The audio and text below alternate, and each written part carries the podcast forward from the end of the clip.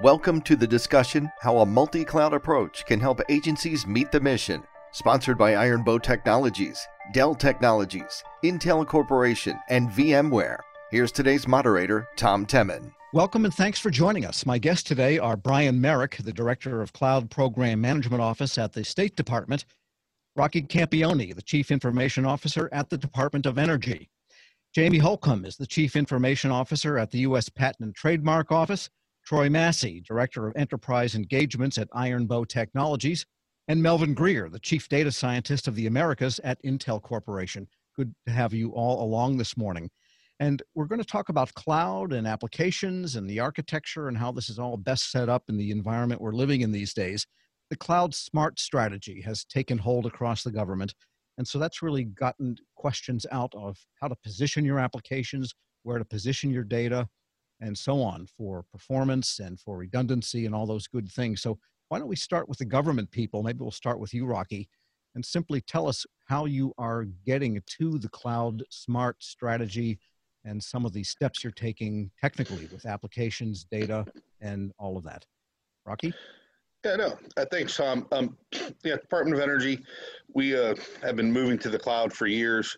Um, you know, starting, I want to say back in 2009, uh, one of our national labs, I think, was the first to go to Google for um, G Suite. Um, but over the years, we've moved a number of other applications into the Amazon, Microsoft, Google, or uh, and other environments. Um, uh, with the national lab system that all kind of runs independently, everyone's taking a little different approach. But holistically, what we want to look at is what makes sense to put there. Um, what and what the what timing makes sense to move things there.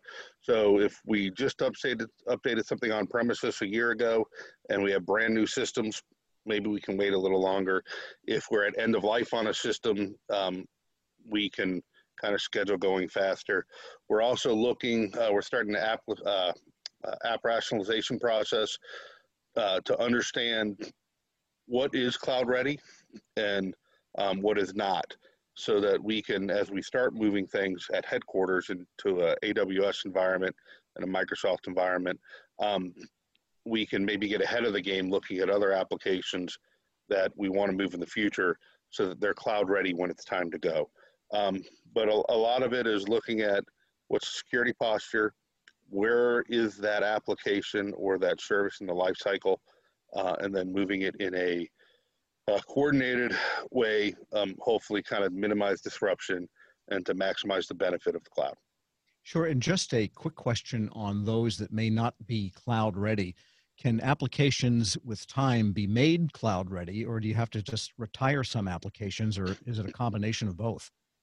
Yeah, all of the above. I mean, that's the easy answer, right? It, it's both. Um, most of the some some applications are very easy to make cloud ready. Some might take a little bit more effort. So it may even be you may just decide, hey, let's retire that and build something new.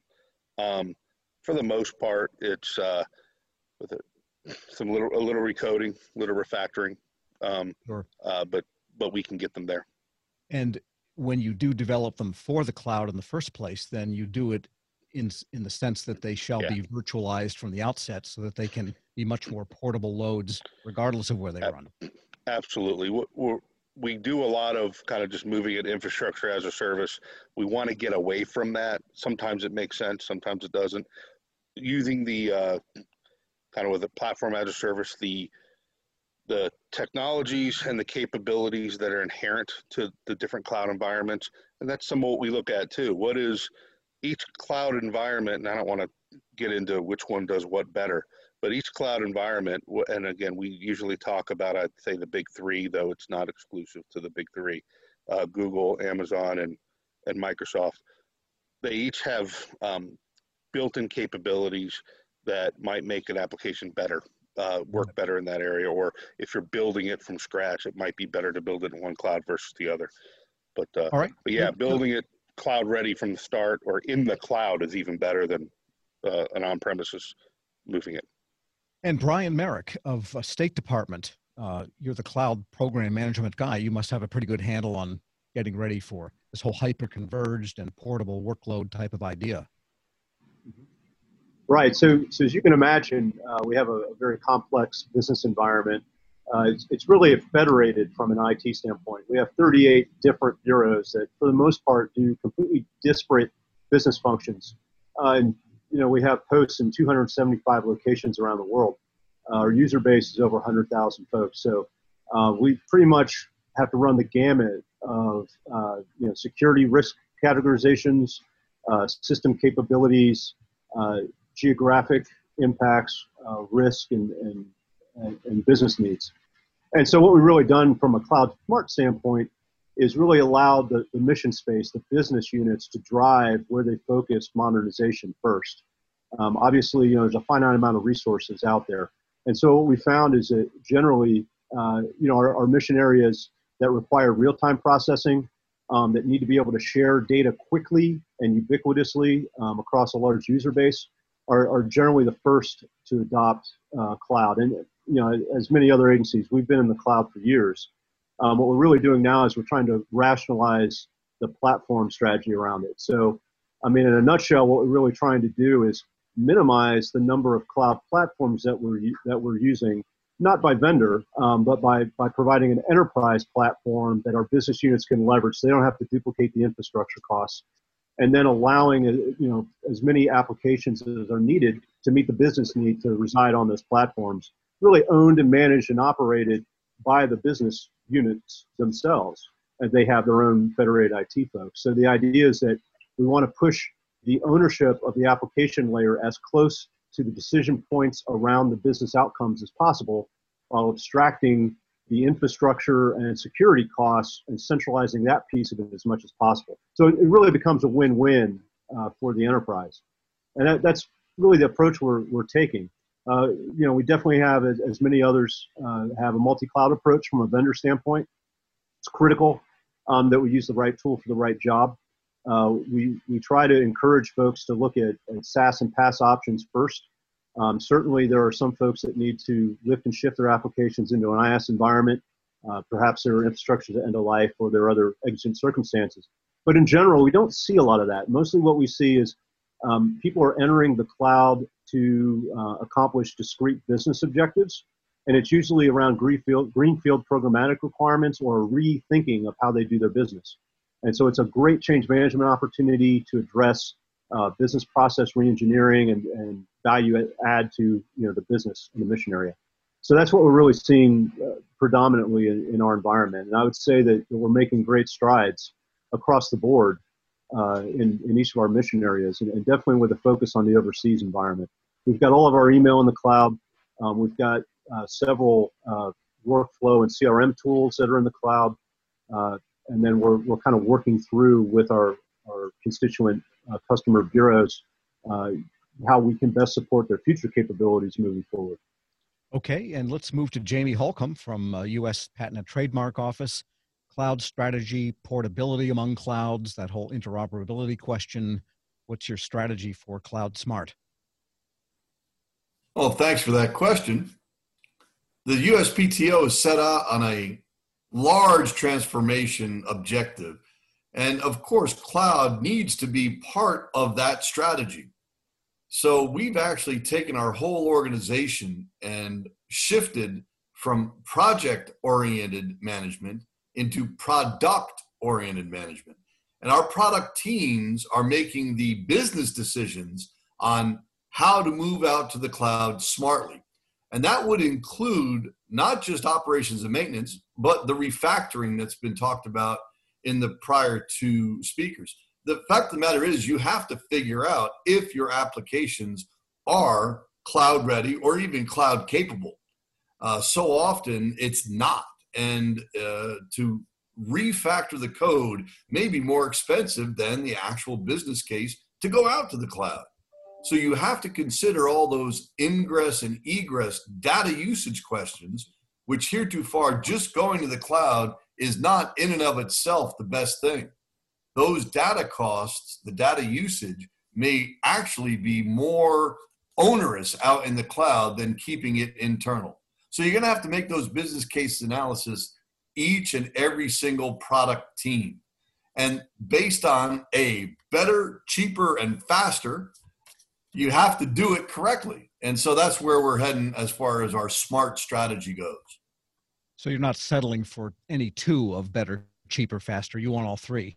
Exactly. Like water, we want it better, cheaper, and faster. all right, good. And let's talk to industry a little bit. Uh, Melvin Greer from Intel Corporation, uh, looking at the federal government, and uh, it's pretty big, it's pretty diverse uh, in terms of the missions and agency sizes and technical capabilities. What do you see as their main challenge, looking at it as a whole, for cloud migration in the next generation past simply email, so that agencies can have the agility to move from cloud to cloud with their workloads and not have to have versions for each and every cloud or each and every data center? Yeah, there are a number of challenges. And in fact, we've seen some really great lessons learned with respect to how to move to the cloud smartly. Without question, this discussion about hybrid and multi cloud strategy is important. I think we've heard a lot about smart cloud as it relates to whether or not we should forklift applications or rebuild applications completely in the cloud. But there is another aspect to smart cloud that we haven't talked about that is really quite important. And agencies are moving to an understanding of the uh, use of the cloud for data storage and the use of, of data as a data strategy is critically important. And so, in many ways, smart cloud not only embodies how to move to the cloud, but how to operationalize the data that's in the cloud. And more specifically, how do we, how do we use cloud computing to help enhance our data science or our data strategy. And then significantly uh, along with that is, can we use cloud computing to drive adoption of artificial intelligence and data science in a way that we haven't before? Can we engage researchers? Can we engage third parties or industry in a way that we haven't before to make the cloud a smart place for people to be in a position to drive data science, data strategy, and AI capabilities. The, the core relationship between the data that's stored in the cloud and the use of cloud for operationalizing mission capabilities can't be understated. Uh, our ability to use that data that's in the cloud is really a fundamental reason why going to the cloud is such a big deal, and the reason we moved from cloud first to smart cloud. So, in other words, it doesn't have to be a matter of worrying about the expense of pulling data back down if you can process it, use it, and it stays within the cloud. Is that part of what you mean? I think that's part of it. Of course, anytime you put something in the cloud, there is a more uh, important consideration about how to get it out. Do you get it out in the format that you put it in there, and can you can you can you get it at all? And so the important service level agreements with cloud service providers make that possible. And I think the main point that we want to emphasize here is that the ability to effectively use the data in the cloud for mission capabilities that extend into data science and artificial intelligence is really where the smarts in smart cloud really gets uh, gets uh, gets really um, bigger and more impactful to mission capability. Okay, thank you. And then let's move to uh, Troy Massey from Iron Bow Technologies what do you see as the big challenge when you look across agencies you know from your standpoint yeah so uh, great questions all the way around so far great answers all the way around so far and and part of the challenges we're, we're definitely seeing all of those challenges. And what it all comes down to is really with today's technology we could move almost everything to the cloud. But the question is should we? Right? That's the big question. Some data it can go to the cloud. Some data, as Rocky said, can go to one cloud and perform better than in another cloud. So we need to be smart about which cloud it goes to. Some things, uh, due to security, due to you know uh, health care type data, maybe should never go to the cloud. But one of the biggest answers that was given so far is about egress. So we need to be able to analyze that data that's in that application and see how chatty that application is to see what it's going to cost for that application to live in the cloud. Now, that doesn't mean that it can never go to the cloud. If you have a, a, a data center issue that you need to move stuff to the cloud for a temporary burst, you just need to be aware of that financial implica- implication of that temporary move. But it's about the education of your current environment before you move forward into an environment of a cloud type situation. Rocky hit it on the on the head with the the idea of uh, not everything goes to the cloud at first because it just doesn't make economic sense to put something in the cloud you just bought a brand new server for, right? So you talk about the end of life and to support type of servers and move gradually to um, that in, uh, cloud environment. But there needs to be this relationship be, between going to a commercial public cloud, AWS, Google, and, and Azure were all mentioned, and being able to bring it back down when needed and be able to bring it to a different cloud when you're not satisfied with the current cloud. So that that mobility factor is key in a in a successful cloud uh, deployment. So, in the largest sense, then the agency needs to keep control over its own assets in terms of how it deploys them and where it wants to deploy them. They at least need to know the characteristics of each application, each workload. Okay, on that note, we will take a short break. My guests today are Troy Massey, the Director of Enterprise Engagement at Iron Bow Technologies. Melvin Greer is the Chief Data Scientist of the Americas at Intel Corporation. Brian Merrick is Director of the Cloud Program Management Office at the Department of State. Rocky Campione, the Chief Information Officer at the Department of Energy.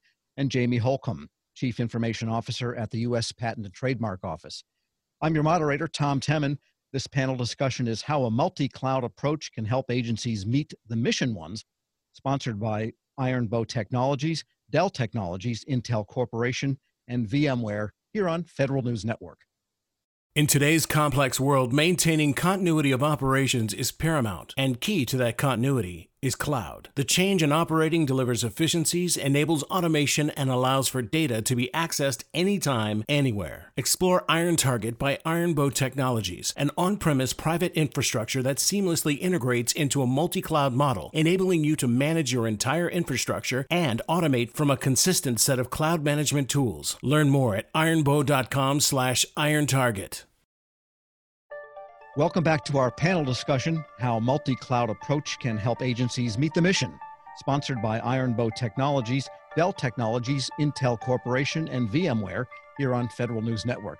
My guests today are Brian Merrick, the Director of the Cloud Program Management Office at the State Department.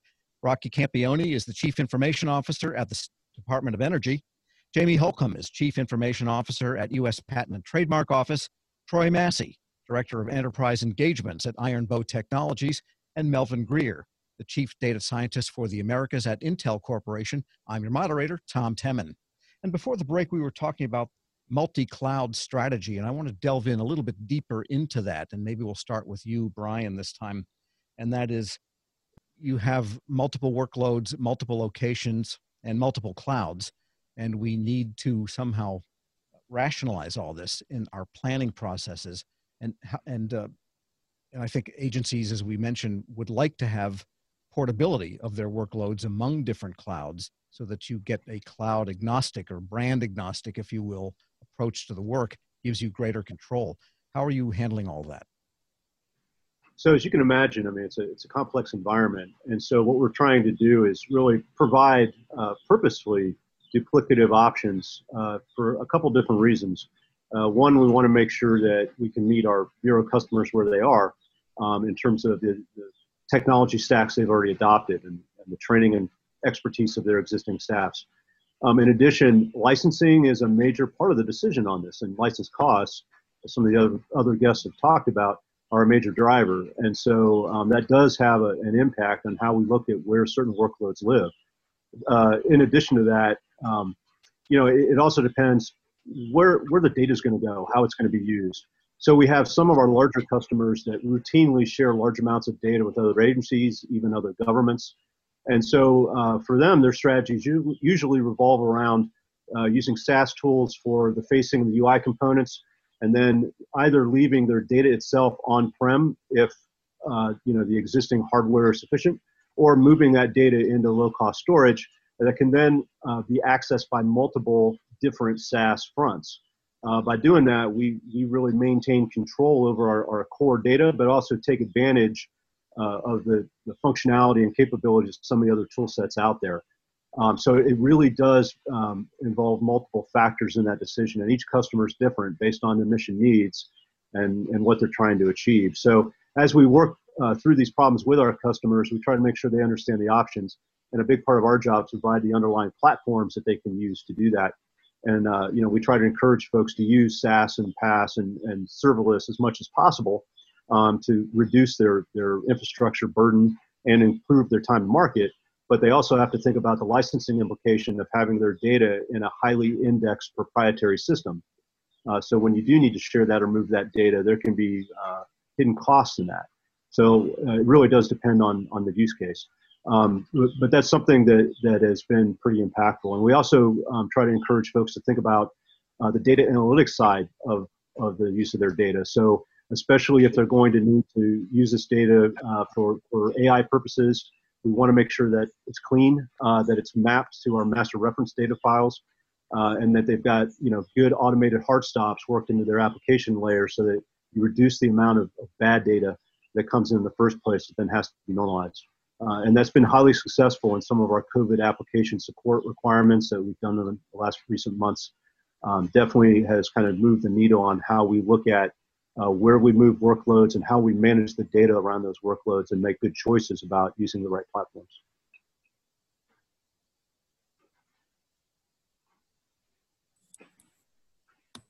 And just a clarification question about when you mention your customers, you mean the different mission areas uh, within the State yes, Department? Right. right. The different mission areas in, in the State Department are internal uh, folks that, that we support. Okay. And uh, Jamie, tell us about your multi cloud approach and how you control not just the flow, but the costs relative to all of this data movement uh, when you've got, uh, again, far flung operations pretty much and and you've also got officers, examiners, patent examiners who are all working all over the place. There's no one central location for them either. Yes, we are lucky in effect that we do only have one current central location where all of our examiners actually VPN into, and that is Alexandria. So, as far as the cloud, it serves as promise, but we're not there yet.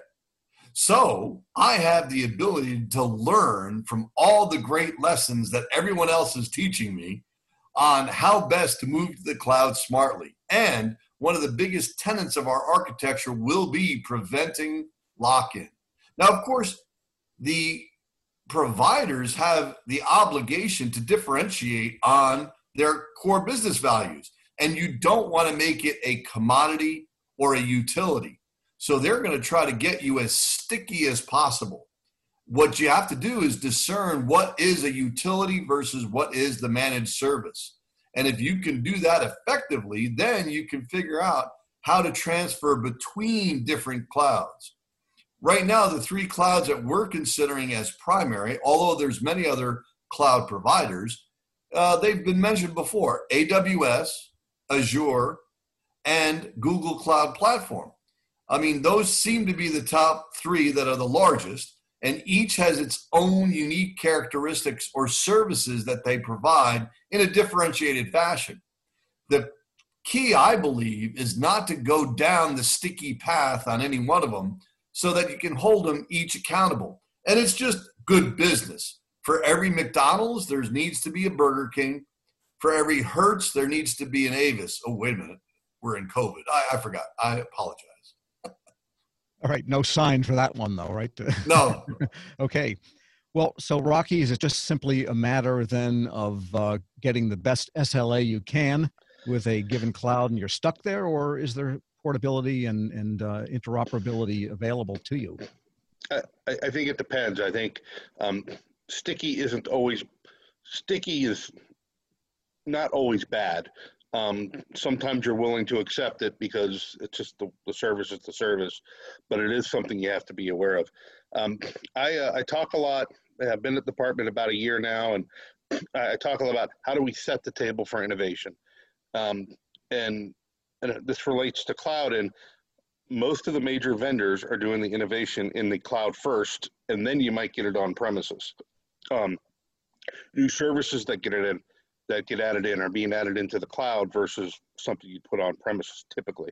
Um, so what we've been doing over the last year, and it'll lead into the next year, is setting that table for innovation, which means setting up uh, cloud environments with authorities to operate for um, Microsoft, Google, AWS. Those are kind of the first big three. We're looking at some of the others. Um, you know, Oracle has a cloud. I think it's FedRAMP now.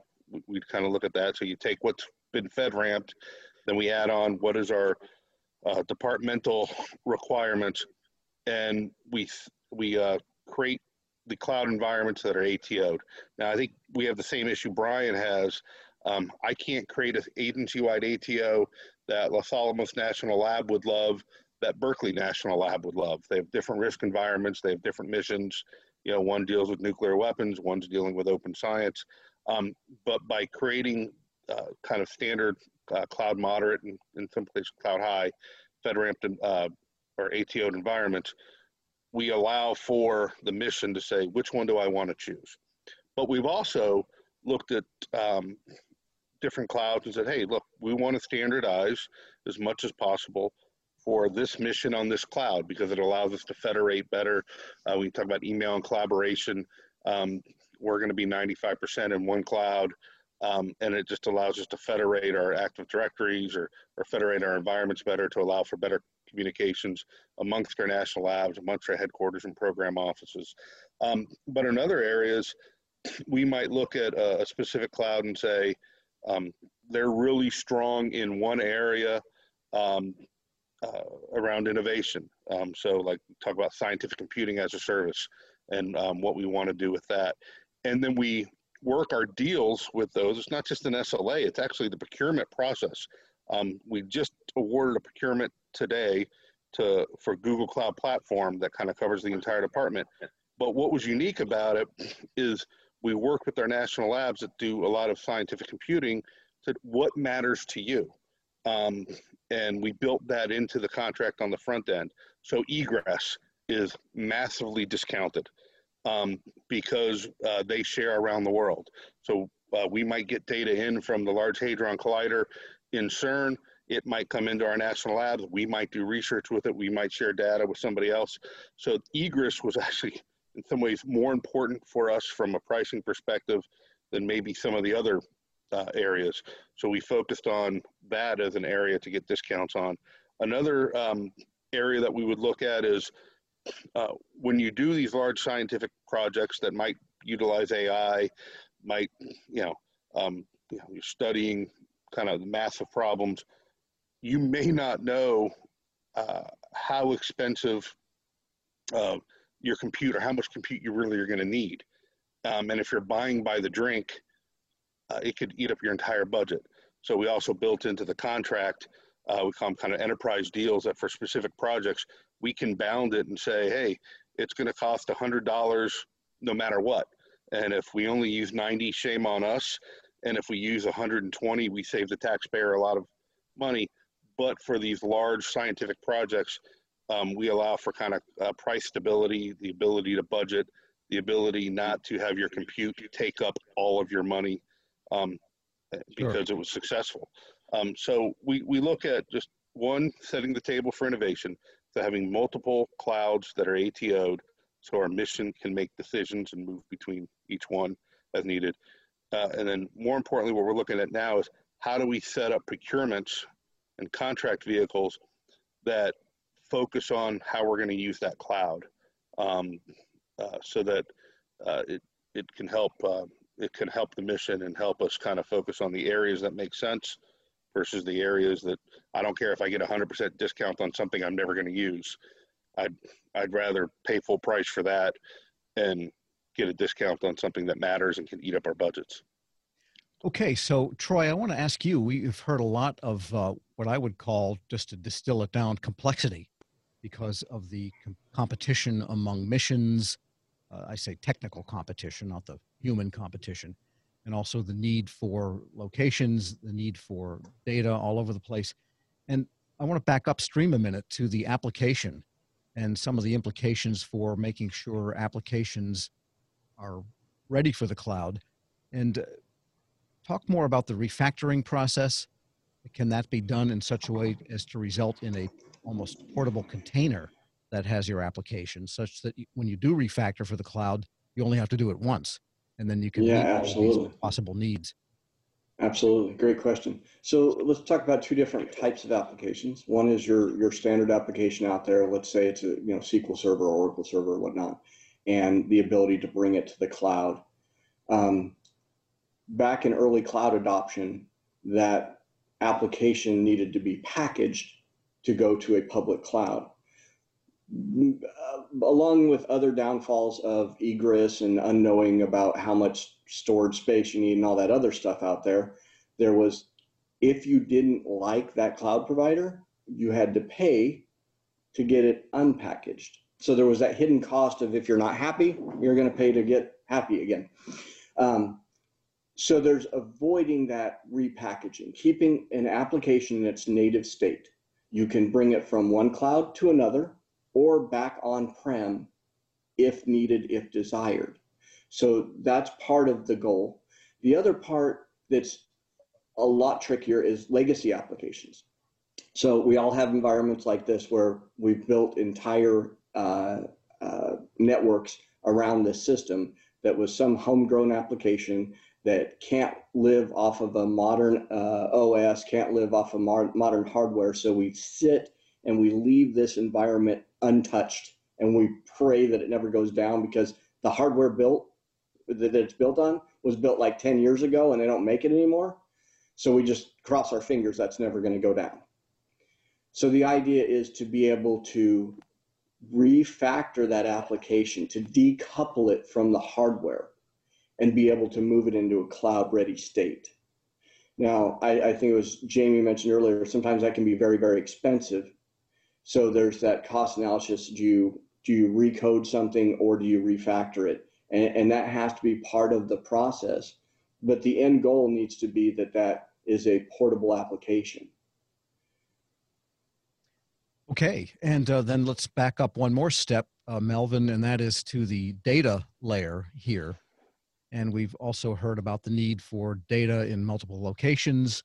And then there's also the phenomenon that in the drive to have more evidence-based decision making in federal government in the federal government, and that is actually the law of the land, whether agencies are there or not. But it is statutory and regulatory requirement, and so on. Often analysis requires multiple applications to to access multiple databases, and so how does that all get translated into some cogent way, cost-wise and technically, in in multiple cloud and hybrid environments? It's really interesting because we've we've been talking about moving to the cloud as if as if it's a single entity that we're moving to. But uh, thoughtful managers like the ones here uh, in agencies recognize we have four deployment models, we have three service models in cloud.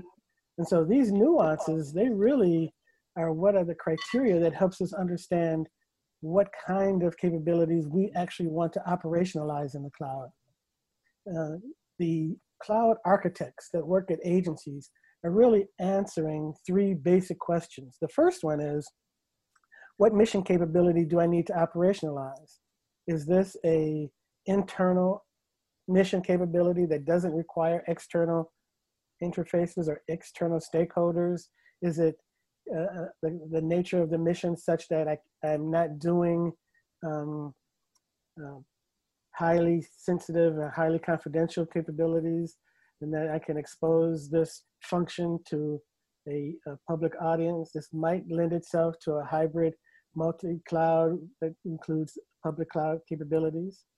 Uh, but if we have more sensitive uh, mission capability, if it's extended, uh, like uh, was mentioned with Brian, uh, around the globe, and if it requires the kind of real-time uh, response and actionable intelligence that that sometimes is required in, in state and energy and, and, and USPTO, then we might require a different deployment model and a different service model. So these are all nuances that help drive the decision making and require us to be more thoughtful. This the second question is really the one that hits on what you asked, which is what type of data am I actually going to be putting in the cloud?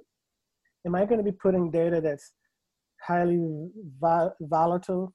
Am I going to be using data that is more public as opposed to private? Am I doing recruiting and training on data and as opposed to a, a core mission capability around uh, emerging science? Am I engaging data that is coming primarily from universities on advanced research in mechanical science or in chemical science or in neuroscience? Or am I pushing data out to uh, the agency members that have to do their core functions? Data has characteristics, and each workload can have a fundamentally different way of operating in the cloud. And so what type of data is the second question. And then third is who do I really need to engage? And in some ways, what we're finding is, is that many agencies are doing a one-way push with their data. Some agencies are doing a pull only from the cloud for their data.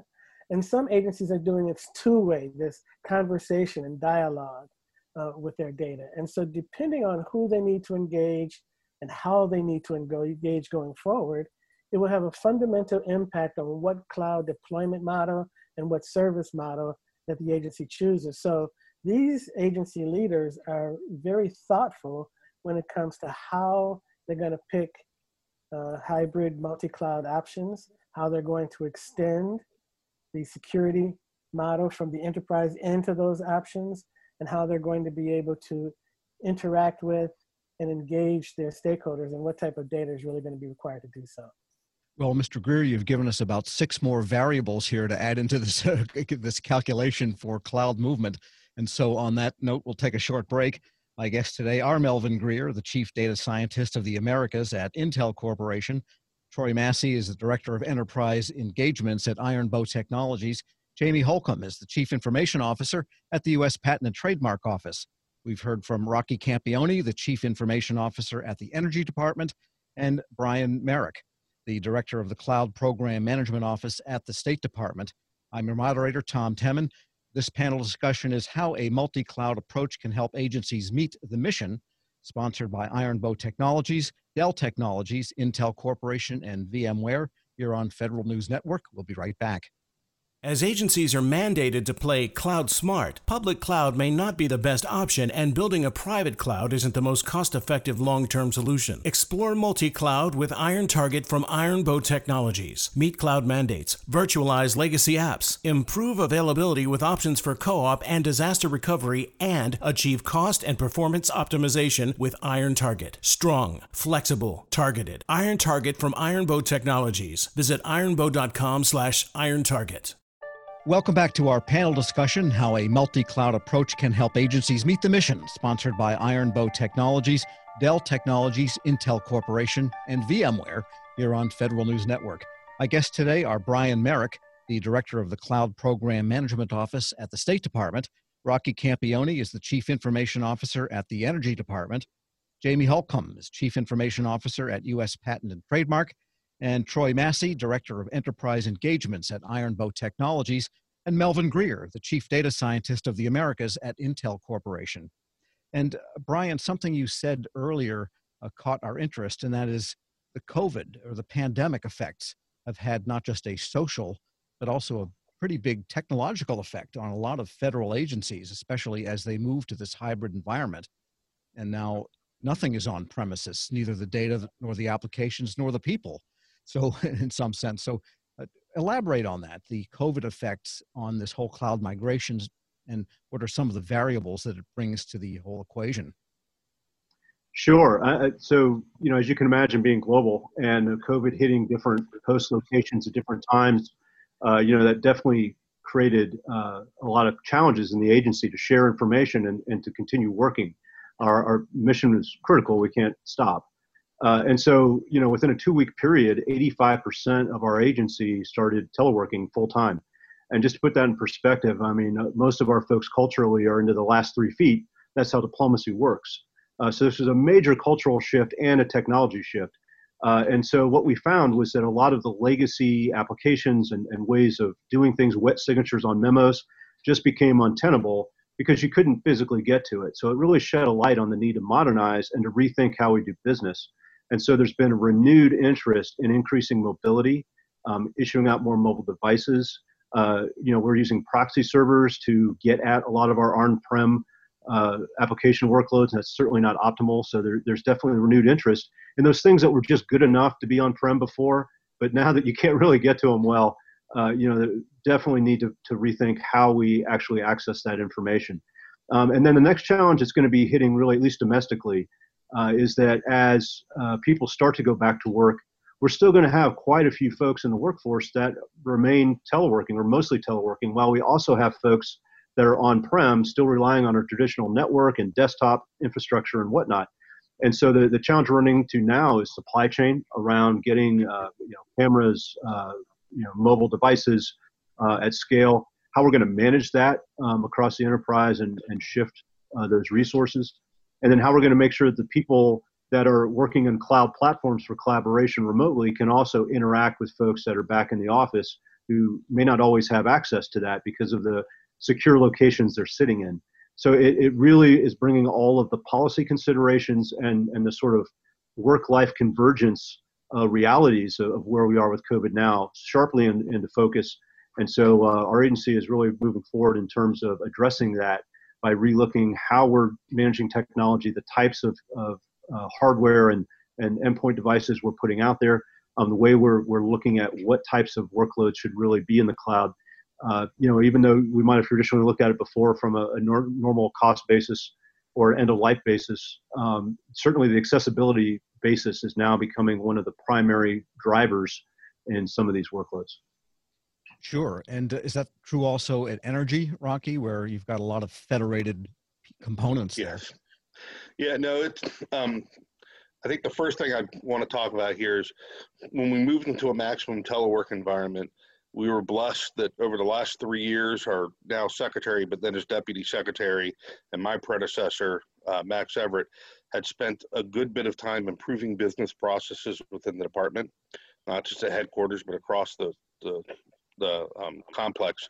So we moved very rapidly into a maximum telework environment, and our finding were in some places uh, even more efficient in a telework than we might have been in an on-premises environment.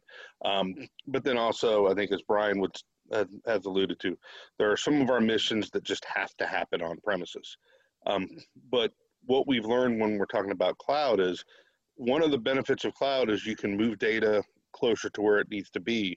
Um, not everybody, uh, so that you can have a speed of access.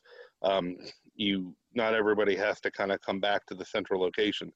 But our architecture right now with TIC, everybody comes into the department, then goes back out out to the cloud, and um, we're just finding that some of the ease of use and speed really isn't there uh, we were very blessed that uh, our senior leadership and uh, our appropriators uh, helped fill that gap in a supplemental where they gave us money to help move from a TIC 2.0 to a kind of TIC 3.0 environment in a zero trust environment so that as we roll that out, we can get folks to their data safely in a, um, in a more efficient manner. So um, we're finding that uh, one of the benefits of cloud uh, that we never really realized before COVID was that ability to have data close to where you need it um, uh, and, and more easily accessible. Um, what we're doing now is making sure that we have the architects and the security in place so that we can do that. And that's through um, a number of different initiatives, but one mainly being kind of zero trust, um, kind of under that TIC 3.0 heading. Yeah, so Jamie, we've heard of both architectural considerations, application considerations, and cybersecurity requirements have been altered by the whole pandemic work situation. Also at USPTO? Well, I'm happy to report that we really didn't have a miss in step at all. Uh, my experience is a lot different than the other speakers because we had such a large workforce that already telecommuted. So, of our 13,000 employees, 8,000 or so are examiners. And we had established a telework program in the 2011 timeframe where they were all able to work out of their homes. So, as serendipity would have it, in the January timeframe, we were getting ready to go to the cloud, and so we doubled our bandwidth in order to move the large data sets that we were anticipating. Well, as luck had it, we were ready to go and scaled up.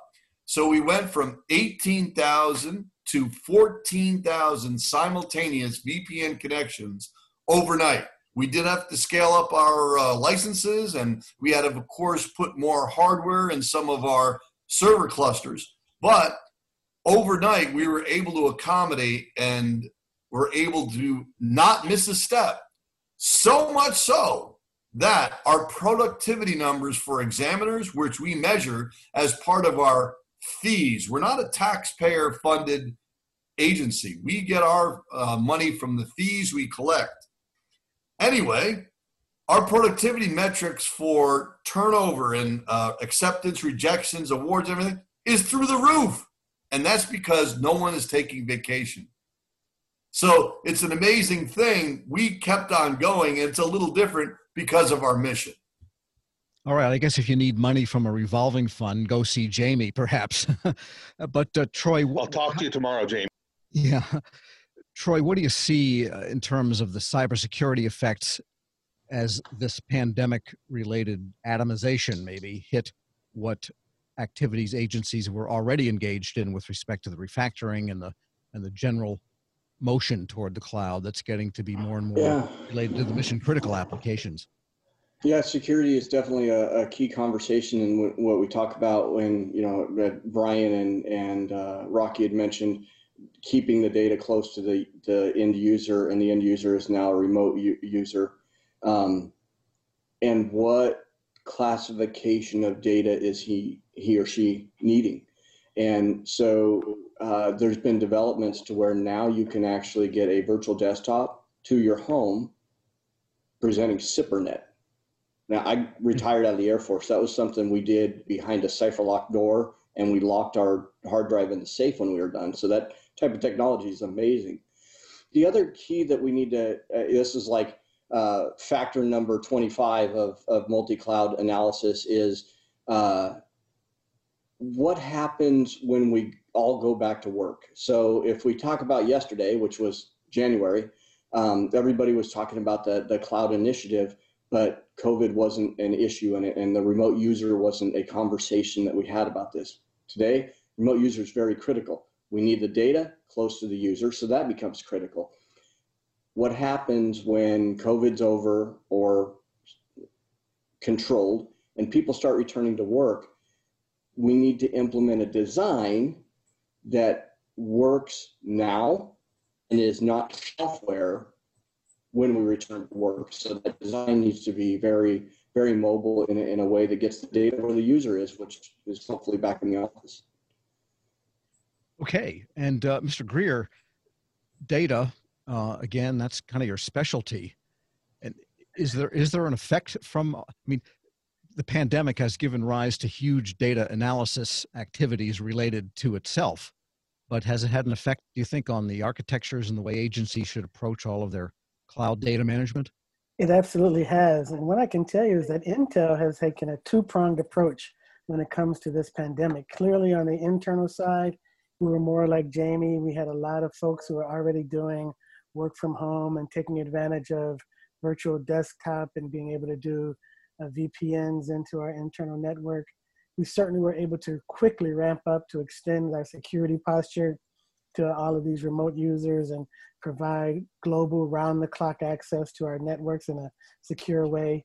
But the thing I think I'm most proud of uh, around Intel's response to the COVID pandemic was the external things we did. So within three days, we were able to stand up a cloud-based data lake for uh, lots of data around virus research, the synthetic biology capabilities and tools and methods that would be needed to be de- deployed in order to build a virus and a remediation to the, the virus, the ability to engage our entire ecosystem in a cloud-based set of initiatives uh, focused on our pandemic response technology initiative. We funded about $50 million into this initiative. So we're quite excited about the sharing of our technology to folks in, in the cloud. And so this external piece has been has really been something amazing to see. All right. And in about the minute that we have left, Brian, I'm going to throw it to you. And given all the ground you've covered with cloud deployment, just give us the lessons learned in the, uh, the 60, 75 second version. Yeah, I'd say the biggest thing is, is everyone needs to realize that the cloud just doesn't work the way on-prem does. Um, and it's really critical to have highly trained expert folks on your teams uh, working on it. And you definitely need to have a, a, strategy, an approach on when you're going to use what tool so you can use the, the right tool for the right job. And understand your data and understand your mission. And uh, by, by kind of guiding off that, it's going to make it a lot easier to make smart choices about how you leverage technology to, to have a mission outcome. So it sounds like you're prepared really for the next wave of uh, cloud deployment with some of the spaces that you've had until now. Oh yeah, it's uh, it's moving forward exponentially, and what we're really doing now is is moving into more product focus, uh, as one of the, the earlier speakers said, and we're we're really engineering the re-engineering the way we manage IT across the enterprise uh, from an automation standpoint. So a lot of exciting things are coming out of this time, as difficult as it's been. Uh, but yeah, the, the pace of change is just exponentially increasing right now. Okay, on that note, I want to thank today's guests. Brian Merrick is the director of the Cloud Program Management Office at the State Department. Rocky Campione is the Chief Information Officer at the Department of Energy. Jamie Holcombe is the Chief Information Officer at the U.S. Patent and Trademark Office. Troy Massey, Director of Enterprise Engagements at Iron Bow Technologies. And Melvin Greer, the Chief Data Scientist of the Americas at Intel Corporation. I'm your moderator, Tom Temin. You're listening to Federal News Network. For more on this discussion, visit federalnewsnetwork.com and search Iron Bow. Thank you for listening to the discussion How a Multi Cloud Approach Can Help Agencies Meet the Mission, sponsored by Iron Bow Technologies, Dell Technologies, Intel Corporation, and VMware on Federal News Network.